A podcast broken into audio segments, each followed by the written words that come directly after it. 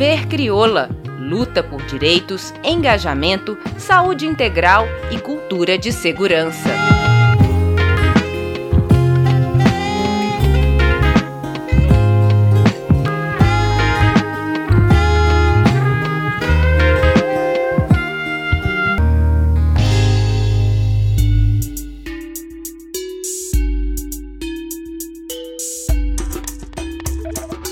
Ilê Omolu Oxum é um importante espaço de resistência, preservação e valorização da memória cultural afro-brasileira, localizado em São João de Meriti, Baixada Fluminense. A casa foi fundada pela Ialorixá Meninazinha de Oxum em mil novecentos e sessenta e oito. Além das atividades religiosas, são realizadas no terreiro oficinas, debates e conferências nas áreas de saúde, segurança e cultura. É mãe Nilce Naira Nascimento, uma das mais importantes ativistas pelos direitos humanos no país, que está à frente do Ilê. Autora de três livros sobre culinária afro-brasileira, ela tem até o seu próprio canal no YouTube. E nessa conversa, você entende como sua atuação é principalmente sobre o acolhimento tão necessário em nossos tempos. Bom, é, eu sou mãe Nilce, Nilce Naira Nascimento, sou Iaebé do Ilê Omolu Oxum. E Iaebé é uma palavra iorubá que quer dizer mãe da comunidade.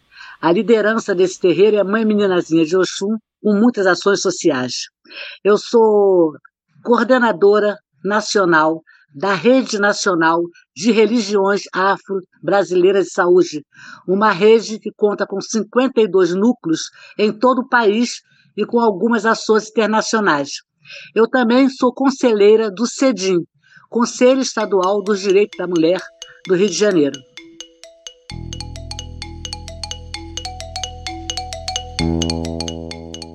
E é sabido, né, que, que as religiões de, de matriz africana, historicamente, elas exercem é, um acolhimento, né, muito grande.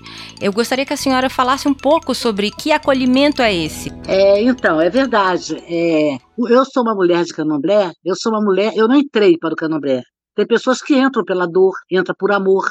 Eu não entrei pela dor nem por amor. Eu nasci dentro de uma casa de candomblé, há sessenta e nove anos atrás. É, vários motivos levam uma pessoa a procurar o terreiro. Muitas mulheres, por exemplo, que são violentadas, em vez de procurar D A M, primeiro vai ao terreiro. Muitas pessoas com problema de saúde, em vez de procurar ajuda de um médico, de uma clínica, não, procura o terreiro. Então, aí, essa é a função do terreiro realmente, é acolher. O terreiro, no primeiro momento, acolhe. Em um outro momento, O, o, o terreiro escuta, é, o terreiro muitas vezes orienta e encaminha. Por isso eu tenho aqui no terreiro uma relação ótima com as D E A Ms, porque quando as mulheres são violentadas e procuram o terreiro, eu vou procurar a delegacia, eu encaminho para a delegacia da mulher e peço à delegada que dê a essa mulher o mesmo acolhimento que o terreiro dá, assim como a clínica da mulher, os hospitais. A gente encaminha. Há trinta e poucos anos atrás, começamos a receber pessoas que se viam positivas com AIDS, não sabiam o que fazer. O terreiro acolheu muitas pessoas com AIDS e orientou e encaminhou. E muitas delas estão vivas aí para contar essa história. Então, essa realmente é a função de um terreiro. Além do, do atendimento espiritual. É claro que esse atendimento espiritual é muito importante. E o terreiro, para quem não conhece, não sabe, é um espaço imenso que fica, é, fica sem a sua atividade religiosa. E, nesse momento, o terreiro acolhe também, quando faz cursos, quando é, faz palestras, quando faz fóruns, quando leva a gestão local para dentro do terreiro, leva a delegada da D E A M, leva a igualdade racial. O terreiro faz isso, nós fazemos isso. Leva para dentro do terreiro para conversar com o povo. Por ser uma religião de, de matriz africana, evidentemente, a gente é, tem o recorte da raça, a gente tem a reflexão sobre, sobre o racismo, né? Então, assim, independentemente, né, a senhora falou, ó, eu já nasci no candomblé, mas, assim, debater, discutir o racismo já é algo inerente à própria atividade, né? O que, que move o ativismo da senhora? É, o que move o meu ativismo é a dor do outro. Porque eu sei muito bem, todo mundo sabe, que o racismo é um determinante social para nós, população negra, assim como a intolerância religiosa, o racismo religioso é determinante social para o povo de Candomblé, para o povo de matriz africana, para o povo da Umbanda, para o povo das matrizes africanas. É um determinante social. Quando a gente fala em saúde mental, nós sabemos muito bem o que é isso. A pessoa adoece mentalmente por conta do racismo, que vê o seu filho sofrer na escola, o racismo religioso, o racismo mesmo, que vê os nossos sofrendo, não pode entrar em certos lugares porque é olhado de mau, de, de mau jeito. Isso é o racismo religioso. Então, aí começa o meu ativismo, a necessidade de proteger e defender os meus. Eu tenho a oportunidade, pelos cargos que eu ocupo, de estar em alguns espaços que muitos dos nossos não têm. Então, aí que eu aproveito estar nesses espaços para poder denunciar, principalmente. Há pouco tempo eu fui a Brasília, junto com a Coalizão Negra por Direitos, mais de duzentas organizações, nós fomos lá pedir para que eu tenha um olhar para esse, esse nosso povo de matriz africana que está sofrendo, está adoecendo por conta do racismo religioso. Nós já fizemos aqui no Ilê Omolu Oxum, caso eu pertenço, uma audiência pública, que eles vieram de Brasília para cá, entendeu? Isso já tem quase quatro anos e até agora não veio uma ferramenta que proibisse esse, esse tipo de coisa.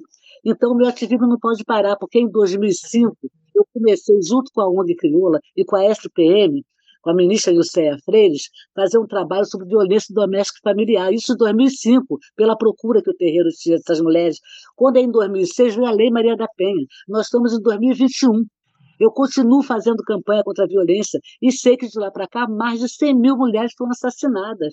Então a gente não pode parar, porque continua. Nós estamos vivendo essa pandemia, as mulheres estão apanhando mais ainda, estão sofrendo mais ainda. Então a gente não pode parar, é isso que move. É isso que me move. A vontade de ajudar, não é só eu, é eu, o outro e a outra. Nós temos que estar juntos. A minha tradição religiosa é uma tradição de unidade, de companheirismo. Então não tem como eu ficar alheia a uma coisa que está clara na minha frente.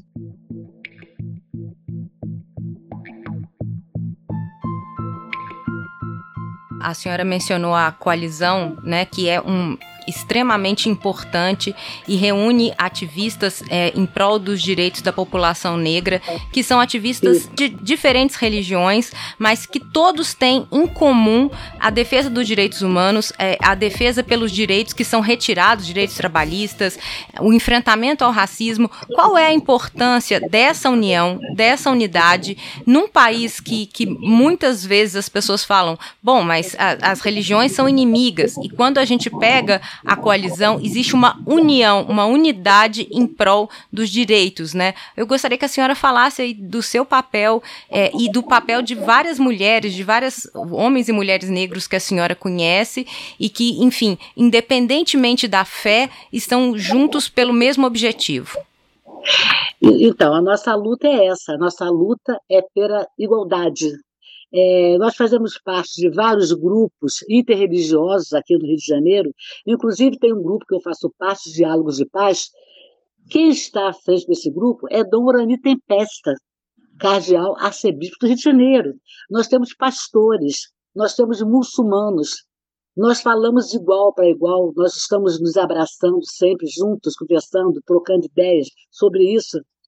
Entendeu? Então, essa história que tem, a única religião que é contra nós é aquela pentecostal que todo mundo sabe. Agora, as outras não. É uma unidade. Existe uma coisa entre nós que é mais que necessário, que é o respeito. É isso que a gente quer. Nós queremos ser respeitados. Nós queremos estar ocupando os espaços com igualdade de direito.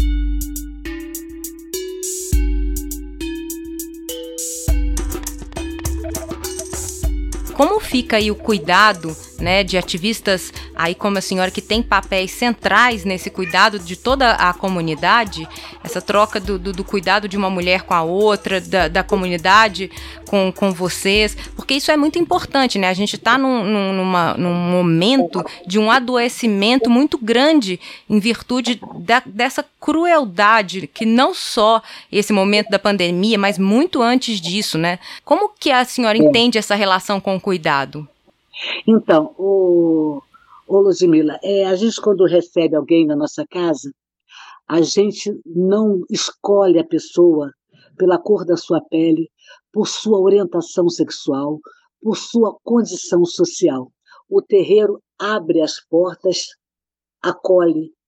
E nós descobrimos também que a escuta é um dos momentos mais importantes.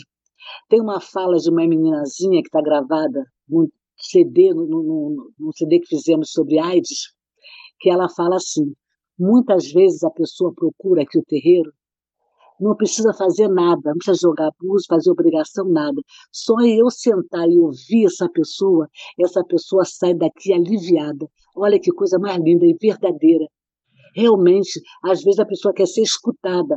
Essa escuta já é uma forma de acarinhar. O terreiro escuta, escuta muito bem. Imagina você ficar uma hora, duas horas sentada, ouvindo a pessoa contar a história dela, ouvindo a pessoa contar o que ela passa, e no final você poder encaminhar essa pessoa para um órgão competente, enfim. Isso é maravilhoso.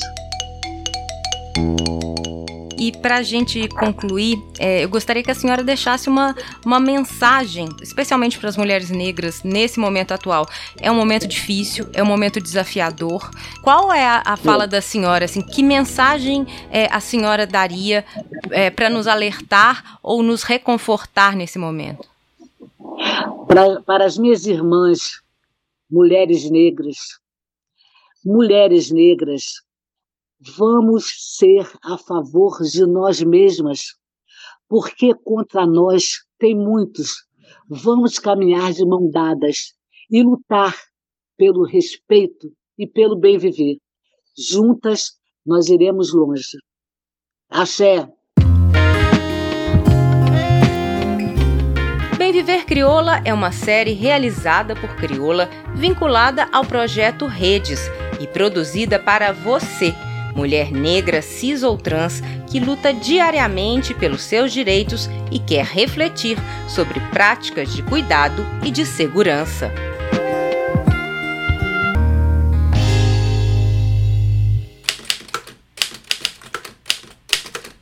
Este podcast é uma produção da Casa dos Três Gatos.